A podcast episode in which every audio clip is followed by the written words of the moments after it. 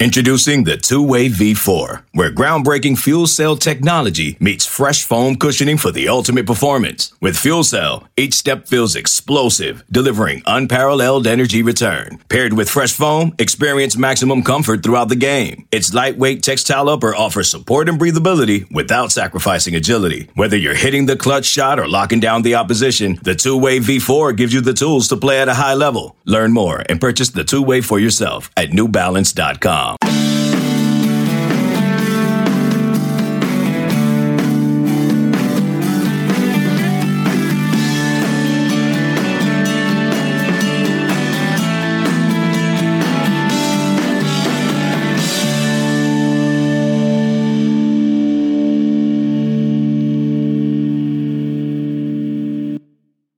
Welcome back to the Bama Online Podcast. This one on a Tuesday, June the 7th, 2022.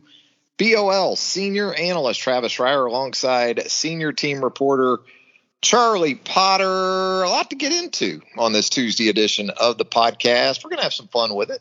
We're going to talk about Alabama football and men's basketball transfer portal imports and rank them in terms of their importance to their respective teams. We'll do that coming up.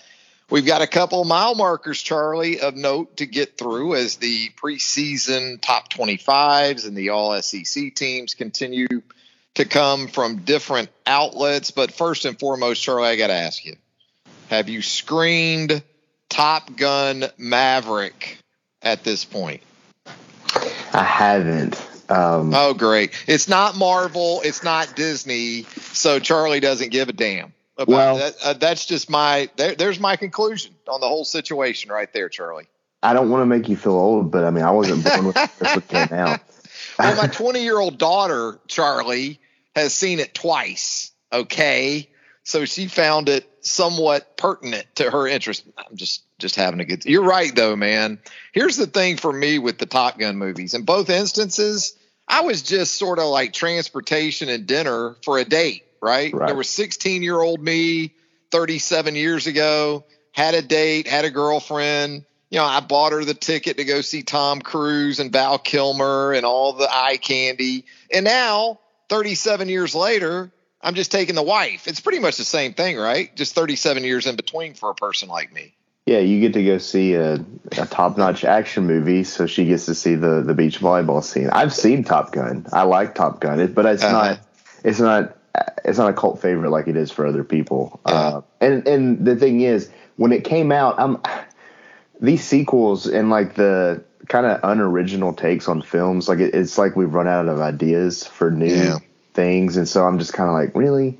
And I, I didn't have any expectations for this, to be completely honest. But everyone has loved it, which has been a, a pleasant supply, a surprise, honestly. So it's it's on the to do list. Um, and the other thing is too. I mean, um, I've I watched it when I was little. My dad watched it. My dad was in the military. He wasn't in the Air Force or anything, but uh, he hasn't expressed just a huge interest in seeing it either. That would have been why I would have gone. My dad and I go to a lot of movies together, but uh, he hasn't just been like, "Yeah, I really want to go see Top Gun." So I guess that's the reason it hasn't been done yet. I guess I need to ask him if he wants to go, but he he usually tells me of the ones that he likes to see. But uh, no, I, I had planned on rewatching the the original and then going to watch it. But Mhm. yeah, see, that's the thing too.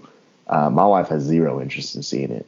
Um, I don't know if she just is Not a date movie for you guys. Yeah. Yeah, well, she does like action movies. Don't do it. Like I have to. Right. I, I made her watch some of the goofier Marvel movies, and that kind of got her hooked on watching some of the MCU movies when they come out. Mhm. But yeah, like eh, unless it's rom com or just comedy in general, or like a drama, uh, yeah, she's not she's not interested.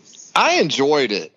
I enjoyed it more than the original. Now, look, that's 37 years ago. So the the memory is a bit fuzzy and I didn't rewatch the original before or even after screening Top Gun Maverick. And you know, it could also be I haven't even been to a movie theater in close to 5 years before going to see this movie. So that could be part of it. I enjoyed there was sort of a rekindling of the experience of going to the movie theater.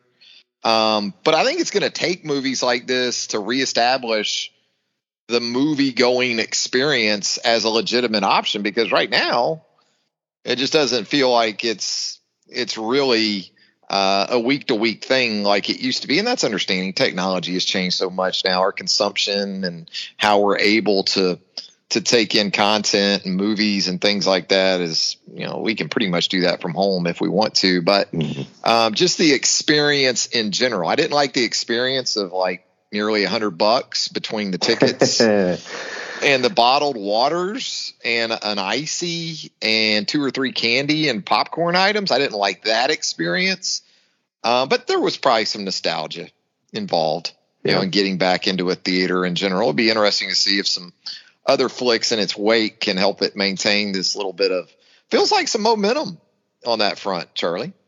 Yeah, well, first of all, you guys aren't smugglers. You guys don't go well, buy the, dollar candy yeah, at, Target I, and then bring it in. Well, I'll go buy Peterbrook in the hey, yeah, all that stuff, man. About that. Yeah, I've done that. I'm not above it. I'm not above it, Charlie, but I, I didn't. I didn't quite. This was more of an impulsive decision ah. to go to this movie, so I didn't. I didn't have a plan. Right. I didn't have a plan for that, but you're right. No, that's that's absolutely usually the play, no doubt.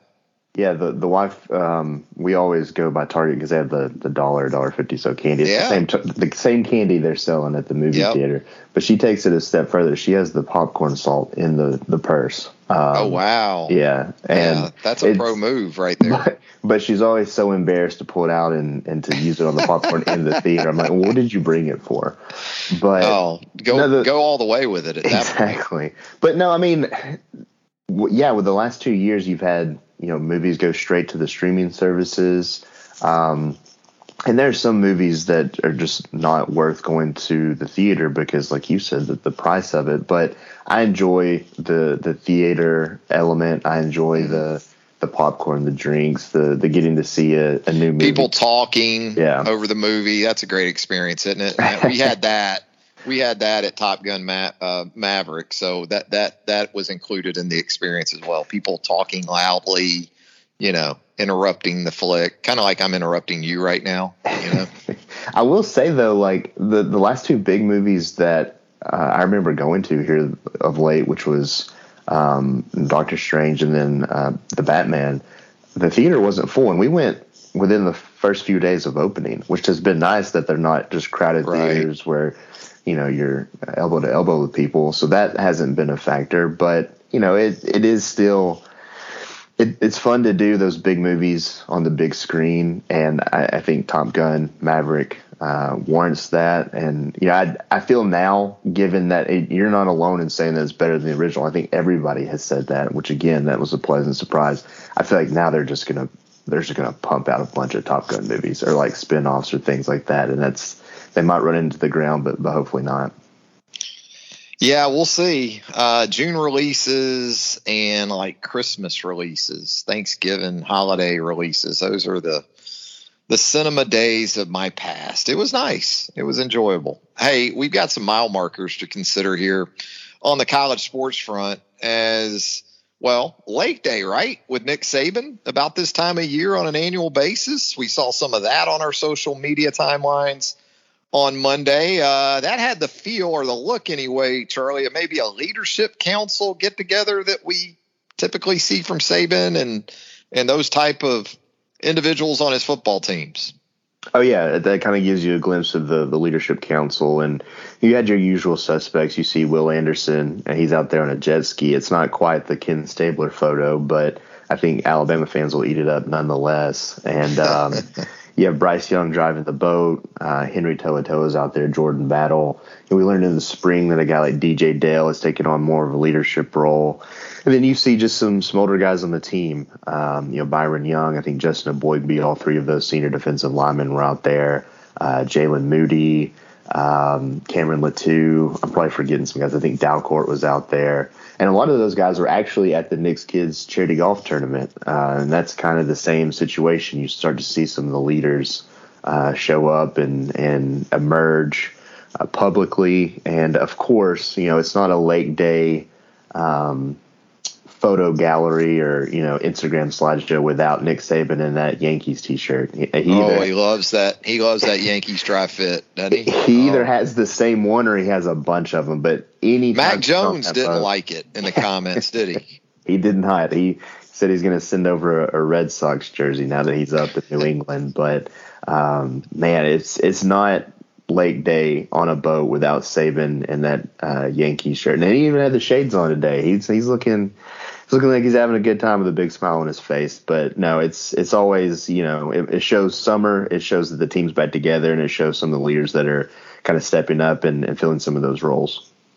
Yeah, and the All SEC teams, preseason teams starting to come out. The preseason publications coming out this time of year A couple other mile markers is before you know it, it'll be Atlanta, it'll be SEC Media Days in about what, six weeks' time? Yeah. Mm-hmm. I mean, it's coming up quick. And talk about the all SEC teams, and man, with Athlons, it was more of a question of which Alabama players weren't included on those teams than even the ones that were. Yeah, I mean, the entire secondary was on there, or at least the projected secondary. You had two corners, two safeties, and, and Brian Branch, the star. Um, you know, the first team was about the usual suspects. You had Bryce Young at quarterback. Uh, Jahmyr Gibbs was the all-purpose back. Uh, Emil Ekiyor at guard. You had uh, Byron Young on the defensive line. Both Byron Youngs actually from Alabama and Tennessee. Uh, and then Will Anderson, Henry To'oTo'o, and Jordan Battle. Um, you know, I, I kind of posted this, and people immediately were were scoffing at the idea that Dallas Turner wasn't a first teamer. Again, this is the preseason. This is what people are projecting. So the outside linebackers for the first team were, were Will Anderson and Nolan Smith of, of Georgia. I, I think, you know, if, if, Dallas Turner has the season a lot of people expect, it wouldn't be a surprise to see him on there after the season, or at least after the regular season. But yeah, 18 players total. You had Jahmyr Gibbs on there twice as a first team all purpose back and a second team kickoff returner. Um, a ton of transfers on this list with Gibbs and Jermaine Burton at wide receiver on the second team. You had uh, Eli Ricks at corner on the second team as well. Uh, so Alabama well represented. They led all teams with 18. I think there are only you know five teams with double digit players, that being Georgia, Texas A&M, and Tennessee. And you know, this week breaking down Tennessee, Tennessee has a, a lot returning and a lot going for it you know this offseason. And then the schedule shaping up where they could quite possibly be you know five and zero going into that Alabama game with only uh, Florida and, and, LSU on the schedule before and a bye week in between. So um, you know this is we're sitting here early June. This is what you know Athlon and its you know writers are just kind of expecting uh, for the early season, but this is always good off-season fodder just to kind of break down and then fans to kind of you know, bitch and moan about. But um, nonetheless, not surprising to see Alabama well represented with damn near 20 players on this list. Yeah, Tennessee and Alabama going into this year's matchup in Knoxville. The previous week, Tennessee will go to LSU on mm-hmm. October the 8th. And of course, Alabama in that steel cage match featuring Nick Saban and Jimbo Fisher will host the Aggies of Texas A&M. So, a couple of important weeks uh, when you talk about uh, rotating opponents in the case of Tennessee and LSU within the league, and then the permanent opponent coming over from the East for Alabama in Tennessee. When you look at this sort of all SEC list, and we talk about sort of jokingly, man, what Alabama players weren't on these teams. Let's talk about that. Which Alabama player did you didn't see on those first or second teams with the Athlons list? Uh, could you envision being a postseason all SEC type for the Crimson Tide? Yeah, I think um, receivers a, a, spot where I don't think there's anybody missing. Jermaine Burton makes a lot of sense because of you know what he's done in the past. You know the way that Alabama talked about him in the spring and and how Bryce Young looked to him early and often in the spring game. But it wouldn't surprise me at all to see a, a wide receiver on there. You know, come after the season, whether it be a guy like Ja'Corey Brooks um, JoJo Earle, Traeshon Holden. You go down the list, maybe even Tyler Harrell, the transfer from um, Louisville, if he's able to have a Jameson Williams like season or something close to it. So wide receiver, you know, with there only being one is not a surprise really. I don't think anybody was necessarily left off, but I think that's a position where Alabama's in, in pretty good shape. You know, they have a lot of young talent. Uh, they brought in two impact transfers, and if those guys can gel and build chemistry with with Bryce Young over the summer, then they can be, like I said, in good shape there. Otherwise, I, you know, I, I think maybe Jaylen Moody, whoever's opposite of Henry To'oTo'o, if they can come in and, and, produce like Christian Harris did, if they can be a sure tackler, you know, pile up those tackles and then get in the backfield and, and create some negative plays, then you know they can work their way up. And I think you know Moody is the leader in the clubhouse at that will linebacker position. Other than that, though, the defense is is pretty much covered. I mean, you could add in maybe a Justin Eboigbe, maybe a Jamil Burroughs, somebody that steps up there, but. Uh, it's not a surprise to see not very many offensive linemen on this list, given that's probably the top question mark for Alabama.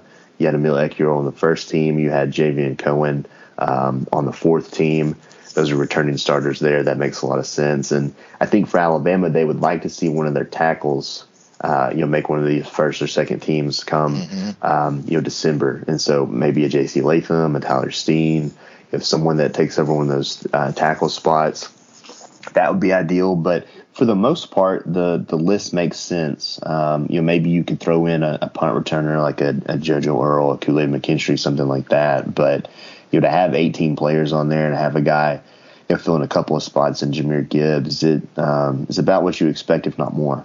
Yeah, I'm going to go with the secondary, man. And I know that you already have Jordan Battle there on the first team. Uh, but man, if I'm Khyree Jackson and Kool Aid McKinstry and I'm seeing Eli Ricks as a second team pick uh, on this defense, and just understanding it is what it is, right? I mean, it's a preseason list by a preseason magazine. Uh, that's some free fuel for those kind of guys, isn't it? I think DeMarcco Hellams too might be a guy that has that sort of season. So I would probably, uh, in addition to the, the areas you outlined so well there, I'd even throw in the secondary, understanding again that Battle and Ricks are being talked about in sort of glowing terms from the preseason. Uh, but man, there's some there's some other dudes that can can step forward at those secondary spots. And Brian Branch, Malachi Moore, right? Yeah, no doubt. I mean, you look at it, you had Battle on the first team, Ricks on the second, with Kool Aid on the third, and Branch and, and Hellams on the fourth. And I, I, certainly think that the guys on the third and fourth teams can can move up. But yeah, it, it, it can serve as that because Eli Ricks is coming off the injury. He's new to the, the program, new to the system. Uh, he's a hell of a player, but um, you know, bringing him in almost feels like a luxury. I know we're going to talk about the transfers here in a little bit, but you know, with Kool Aid and Khyree and some of the young players they're bringing in, um, Alabama could still have a formidable cornerback duo without bringing in the LSU transfer. But you know, obviously, you bring in you know, players you think can help. I think Nick Saban thinks that Eli Ricks can be that for Alabama, but that can provide um, some motivation for some of the guys that are still competing for those two spots. And yeah, I think Hellams. Um, you know, Hellams and Branch are regarded as, as two of the hardest hitters on the team, not just the secondary, but on the team and uh, you know for them to be fourth teamers, um, I, I, certainly think that can motivate them. You know, I, have been ranking the most important players on Alabama's roster, and it, it gets tough. I go back and forth. I feel mm-hmm. a little wishy washy, but I, I always kind of rank the star a little low, and um, you know, not really above the top fifteen just because they're sub package role. But I think Brian Branch is going to have a hell of a year. I think he's going to have one that you know, he's going to have to make a decision at the end of the season regarding his NFL future. So yeah, I agree that the the secondary can move up, but um, I still think there's some respect there in the fact that all five of the projected starters are, are listed, and and maybe yeah, if you're Khyree Jackson or Malachi Moore, you, you can get some motivation for that to be you know, listed on in the season's end as well. Yeah, bottom line competition, a very good thing for Alabama across the board. The secondary, no different in that regard. And I would say if we're just talking all around football players on Alabama's roster right now, for me anyway, Brian Branch would be a top 15 guy. I understand there goes there's more that goes into that when you're trying to put together important in terms of uh, that decree, but uh, just as an all around football player, man, Brian Branch is something else. Yeah, and the the reason that he gets knocked down a few pegs in terms of levels of importance is because of the presence of Malachi Moore. Um, mm-hmm. You know, if, if something happened to Brian Branch, um, he is at one of the positions where his backup is, you know, has experience and can step in, you know, if he's healthy. That's really the the one thing that that is a knock for him. But again, I I mean, I'm a huge Brian Branch fan. I, I think that he can be, you know, no pun intended, a star at the star position And um, yeah, I think he's set for for a huge season, to be honest. All right, so we talk about importance. Let's get into it from the perspective of Alabama's transfer portal additions. Let's rank those guys in order of importance. And what we'll do is with the five guys we're going to talk about Eli Ricks, Jahmyr Gibbs, Tyler Steen, um, Tyler Harrell, uh, Jermaine Burton. Uh, we'll go five to one there, Charlie. So let's get started with your fifth guy there on that list in terms of importance where transfer portal additions to the Alabama football team are concerned. I went with Tyler Harrell. Um, you know, I think that he was brought in for his speed, for his ability to take the top off of opposing defenses.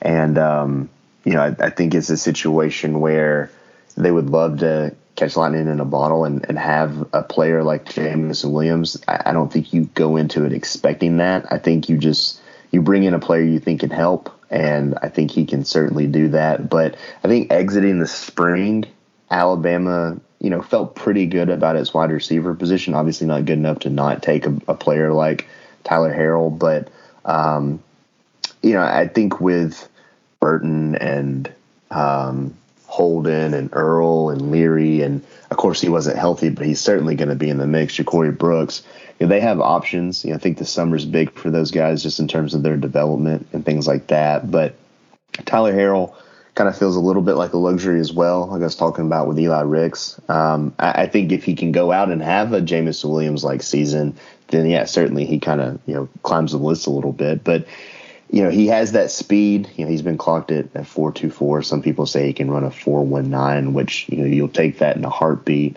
But um, you know he only has he only caught 18 passes last year. He doesn't have a ton of production now. In that same breath Neither did Jameson Williams before he got in an Alabama uniform. So again, if if they're bringing him in to kind of fill that role and be that deep threat for Bryce Young, which we saw Bryce Young thrive with that option in his arsenal in that passing game, then Tyler Harrell can have a big season. Uh, but you know, I just think that you know, looking at trying to duplicate that is, is tough to do. So that's why I kind of temper expectations a little bit. Um, but I, I, think he can be a big part of this offense and and again be that deep threat that they're looking for. But you know, with the the two additions they made post spring, I think there's one that obviously comes in and um, you know competes for playing time at a position of need, and the other one can just help out the offense, you know, from a from a vertical standpoint. I want Eli Ricks at five, and for some of the reasons that we just talked about with the Alabama secondary, I think you're comfortable with Khyree Jackson and Kool Aid McKinstry if they need to be or they prove to be your top two. Um, you know, Eli Ricks becomes more of a luxury. And that's not to say I don't anticipate Eli Ricks making a real push for one of those two starting corner spots. But, you know, he's also not a guy, at least in the spring, that we saw work inside at the star position. Uh, in the sub packages. So you're in a good place with Brian Branch, Malachi Moore, as we talked about even at corner beyond McKinstry and Ricks and Jackson, Terrion Arnold has the look of a player who's coming on.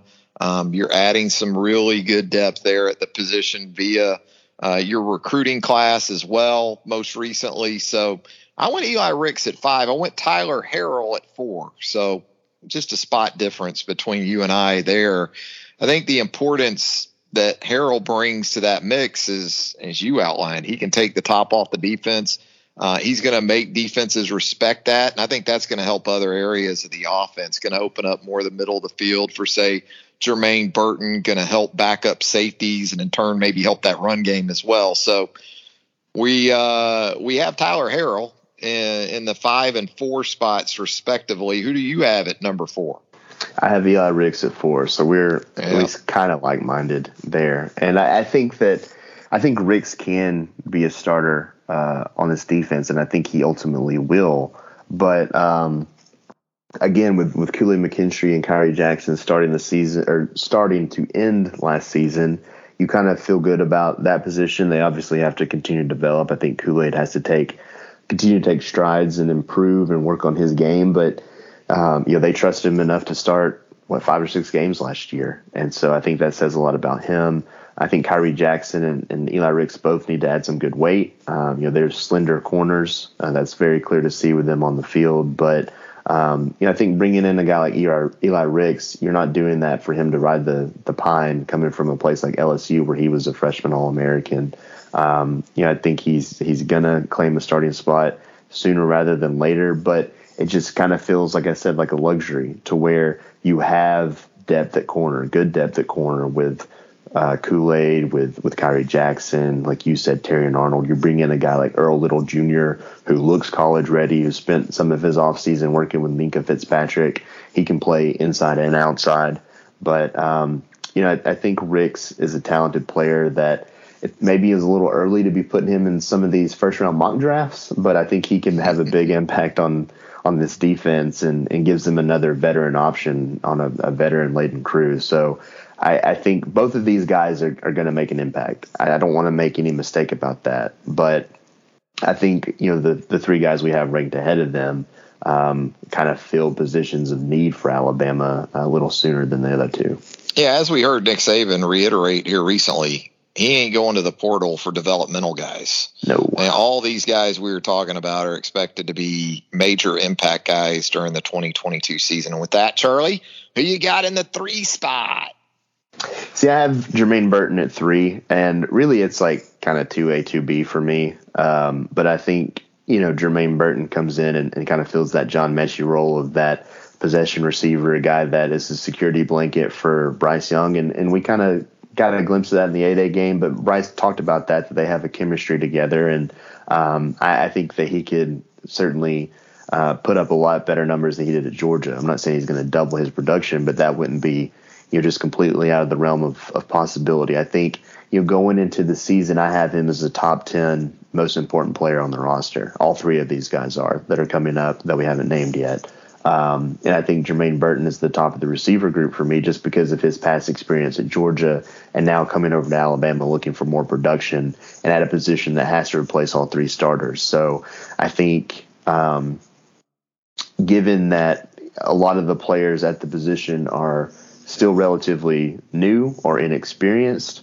Uh, I think Jermaine Burton comes in, starts right away, and is a big part of this offense. And um, you know, if it weren't for some of the talent at the position that just needs you know to gain more reps, I think he'd be a little higher. But I think Jermaine Burton is going to be a, a, huge asset for Bryce Young and a, a big impact player for this offense. My third guy might come as a surprise because there's so much hype surrounding him. Most recently on that Athlon's uh, all SEC teams. I went Jahmyr Gibbs, number three, and I struggled with it because I certainly recognize the big play potential he brings to the offense, uh, the way that he can also impact the return game on kickoffs, and just the versatility that he should afford offensive coordinator Bill O'Brien in terms of personnel groupings. You can do some two back stuff with Jahmyr Gibbs where he's essentially, you know, a third receiver third wide receiver in some formations. You can make him a fourth wide receiver, um, you know, in some uh, in some eleven as well, uh, or twelve. But I, I went Jahmyr Gibbs there. Um, again, sort of a struggle because there's no question uh, that he's going to be important to this Alabama offense. I guess I envision a scenario where I feel better about the all around situation at running back, even with a couple of those guys coming off of knee injuries, than I do say wide receiver and or the offensive tackle position. So I went Jahmyr Gibbs three and I went Jermaine Burton two. And I went with Burton again because there to me is more uncertainty, not only in terms of the wide receiver position, but also even at tight end. Cam Latu had 20 plus catches last year. That's great, but you know that's not really the guy that you're going to feature. Uh, I would think as much. Uh, even during the upcoming season, uh, his last game against Georgia, he had 100 plus yards. So that was good to see from Cam Latu, but just felt like Bryce Young has to have his guy. Okay. And in terms of volume, that's where I see Jermaine Burton being that 70 plus catch guy during the upcoming season. So for me, anyway, Jahmyr Gibbs three, Jermaine Burton two. What about you in the two hole, Charlie? I have Tyler Steen And um, just because I don't think it's a slam dunk that uh, he gets the starting job, I think you know bringing him in again, um, like you said, Nick Saban's not bringing these guys in just for you know shits and giggles.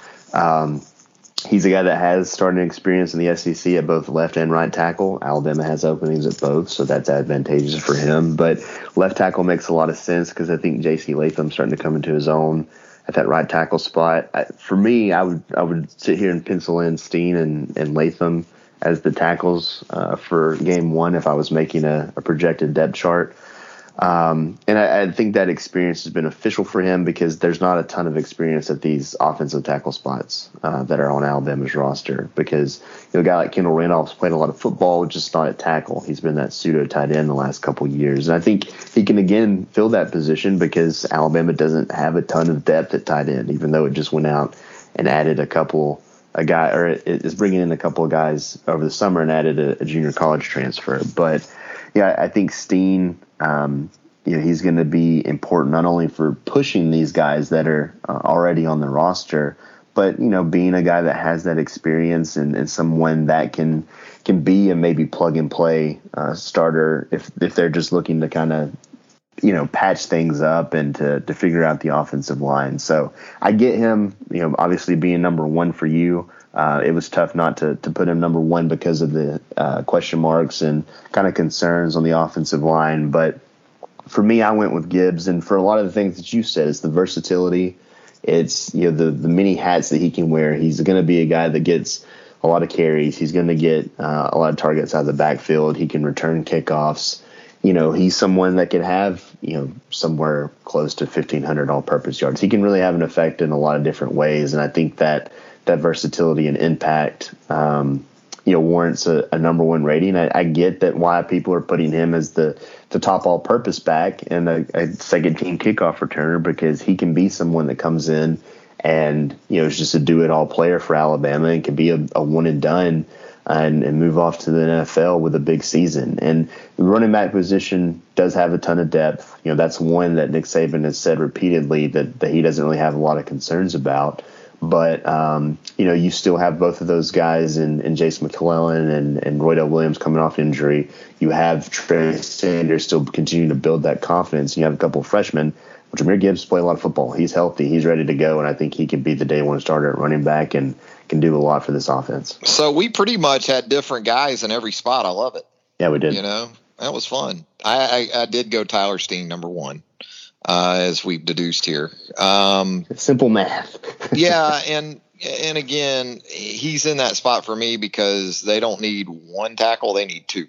Right. And even in a perfect world scenario where J.C. Latham's ready to take the next step and become a starter, say on the right side, you've got major upgrading to do over what we saw in the spring and not so much uh, that I'm expecting Tyler Steen to be that guy. It's more that he needs to be that guy mm-hmm. for this offensive line. So uh, we'll see how that uh, plays out coming up in the very near future. I wanted to ask you this too, Charlie. What about in terms of departures from Alabama via the transfer portal? Who would you have? Just one guy, most important departure from Alabama uh, in in that portal. That's tough because you know you don't want to undermine any of these guys because they've had you know since um, what was it? Well, I guess Xavier Williams was the first guy to enter the portal, uh, but you had uh, 18 guys enter the portal either during mm-hmm. or after the season, and you know Jaylen Moody has since you know withdrawn his name and returning to Alabama, but uh, that's a lot of guys, and for me. You know the the ones I gravitate toward the most are Jahleel Billingsley and, and Drew Sanders, but Jahleel Billingsley, it just didn't work out at Alabama. I think that was kind of, uh, for lack of a better word, that was a healthy cut uh, from the roster. It, it, made a lot of sense for both sides. Um, but given what we've talked about at the tight end position, lack of depth, I gravitate towards that because he is uh, an athletic option, and when his head's on right and he's doing the right things, can be a, a very um, you know impactful you know, weapon in the passing game. And then Drew Sanders, you know, he looked like he was well on his way to a, a strong season before that hand injury, and then that opened the door for Dallas Turner to take over. And you know, Dallas Turner's not letting go of that one. And then now that gives an opportunity for a guy like Chris Braswell to be the next man up, that third man in that rotation and outside linebacker. And so, um, you know, that, that kind of opens the door for something good for Alabama. I, I don't want to say that Alabama wasn't hurt by the transfer portal, but like Nick Saban has said, you know, they're not going to lose, you know, starting players or guys that they want to keep around. They're going to go out and get other teams' best players. And while I do think that, that some of these guys uh, could still make an impact on this team, you know, none of them are, are ones you're writing about like, man, that's the one that got away. That's going to impact the season in a huge way to me.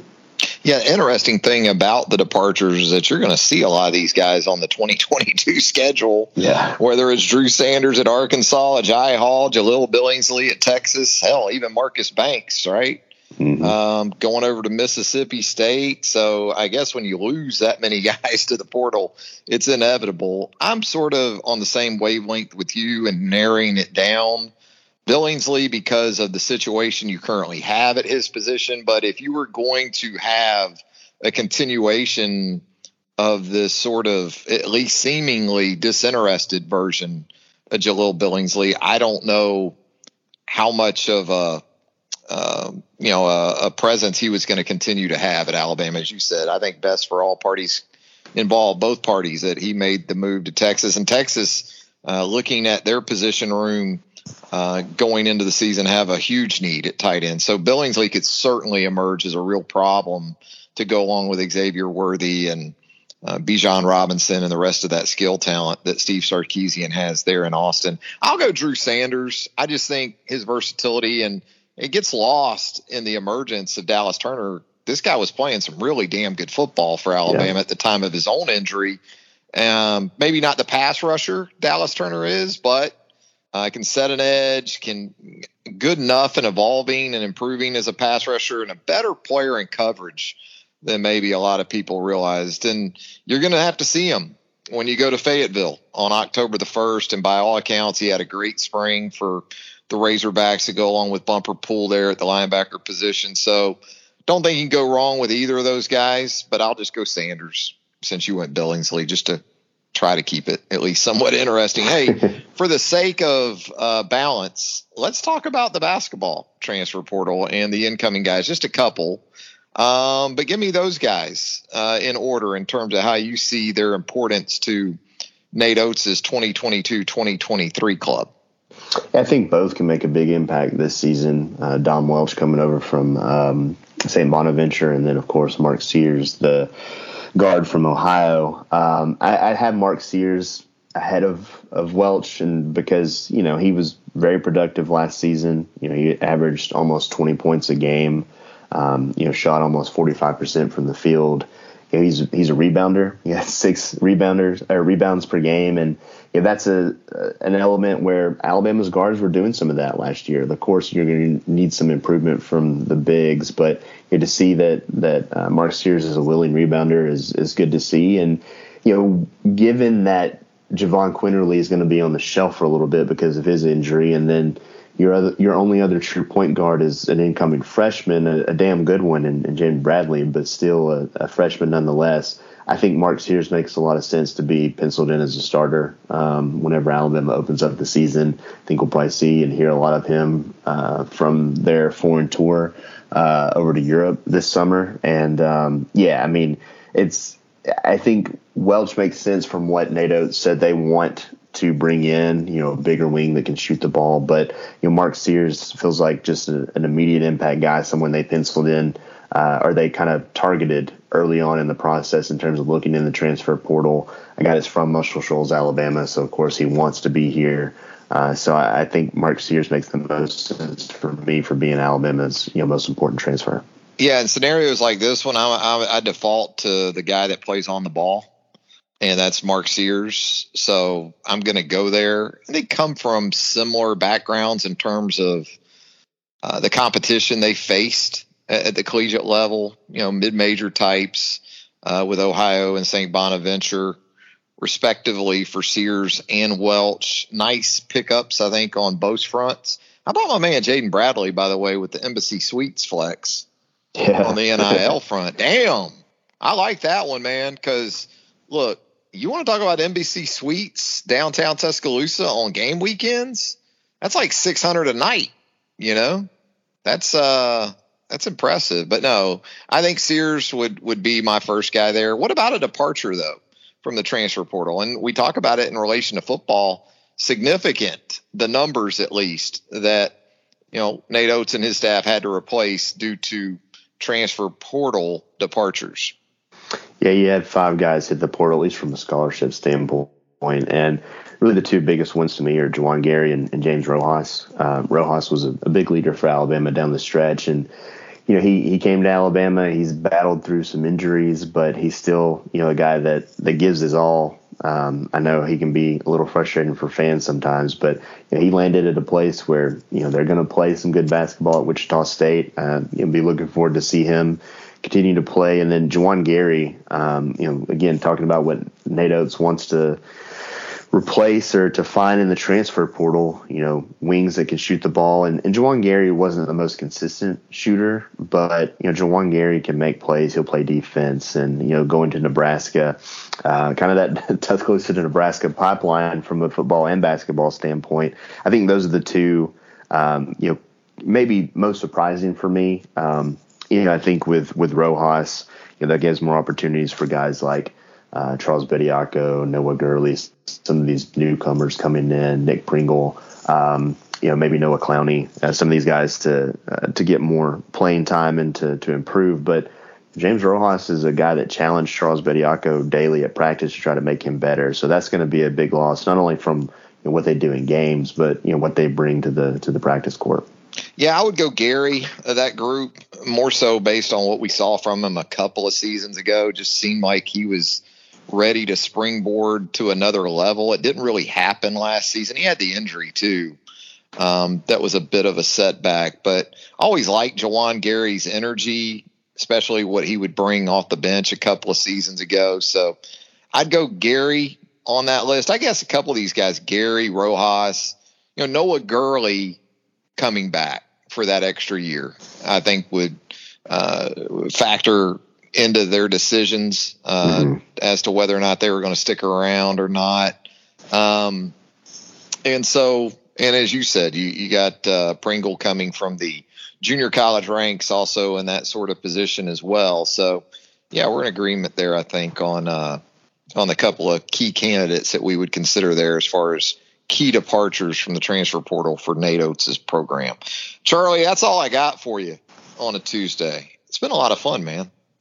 Yeah, start off talking movies. I feel like yeah. uh, filling that Tim Watts void because I know he just sits in front of the screen all the time. Do you have your cargo shorts on while we're doing this? if you do, then then we're good.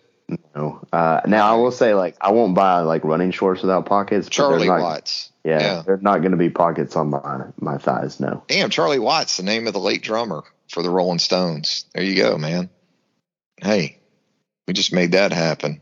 No, yeah. no, no uh, cargos for young Charlie though. No, maybe maybe Mr. Watt, maybe Mr. Potter.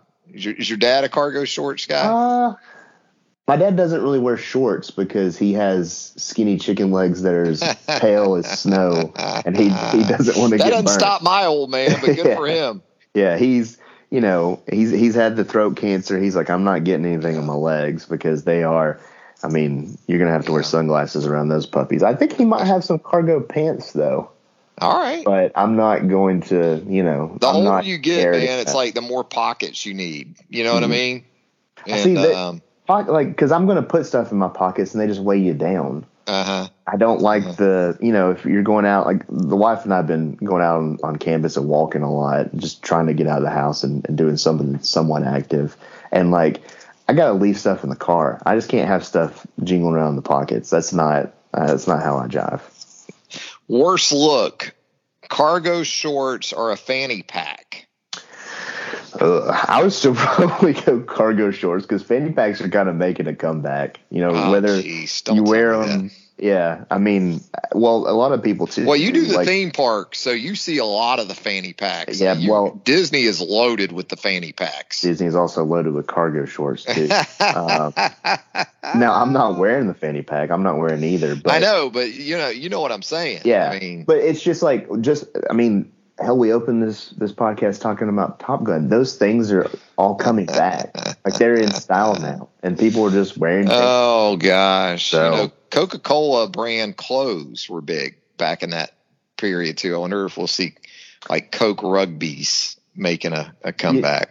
You, you know, I, I have a niece and two nephews. The niece is uh, she she is she'll be thirty or she was thirty this or twenty this year. Sorry, I'm ten years older than her because my sisters are a lot older than me. But a couple years ago when she they were in town, we um, we went to the mall and um, I guess it was Forever 21. A lot of just soda brand clothing like yeah. Pepsi, Mountain oh, Dew. Oh, the Coke clothes back in the day. Yeah.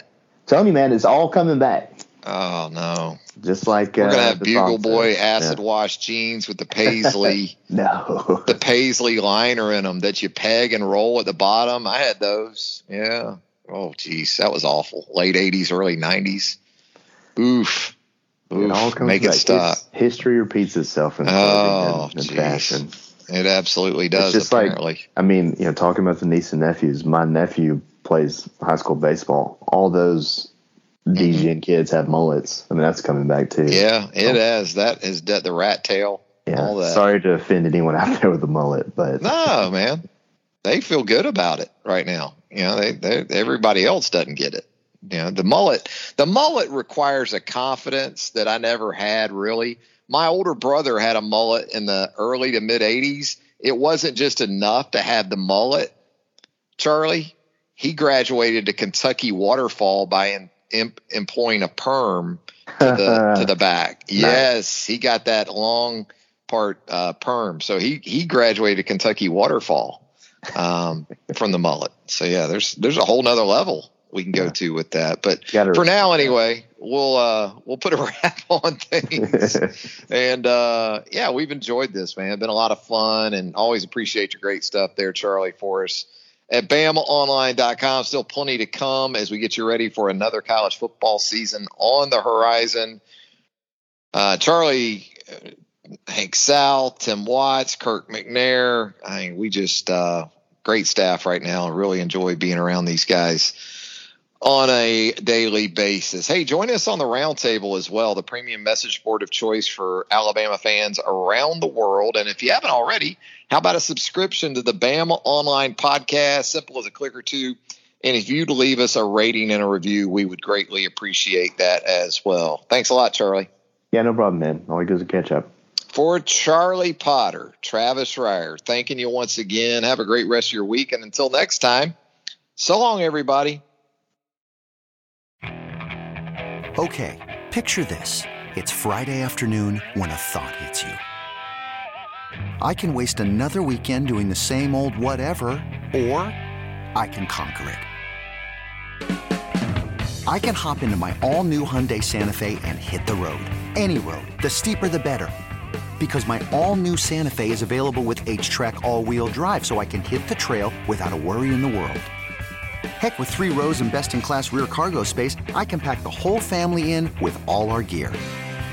We've got available dual wireless charging for our phones, so we'll never lose touch with civilization, and we won't lose touch with the primordial power of Mother Earth. So, which is it? Waste the weekend or do something a little more epic? And conquer it in the all new Hyundai Santa Fe. Visit HyundaiUSA.com or call 562 for more details. Hyundai. There's joy in every journey.